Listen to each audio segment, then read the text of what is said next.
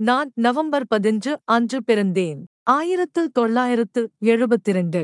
நான் இஸ்ரேல் மாநிலத்தில் வசிக்கும் ஒரு ஊனமுற்ற நபர் மற்றும் தொடர்ச்சியான நாள்பட்ட நோய்களால் அவதிப்படுகிறேன். இதன் காரணமாக என்னால் தொழிலாளர் சந்தைக்கு திரும்ப முடியாது.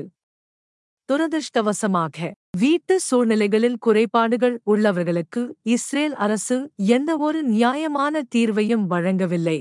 எனது நிலைமை மற்றும் குழந்தைகள் இல்லாமல் தனியாகவும் ஒற்றைமாகவும் வாழும் மற்றவர்களின் நிலைமை குறிப்பாக கடுமையானது. மேலும் மற்ற தேவைப்படுபவர்களுடன் தொடர்புடையது. குறைந்தபட்ச மரியாதைக்கான போராட்டத்தில் ஒத்துழைக்க தனிநபர் அல்லது ஒற்றை மக்களின் சமூக உரிமைகளுக்காக பணிபுரியும் அல்லது போராடும் அமைப்புகளை நான் தேடுகிறேன்.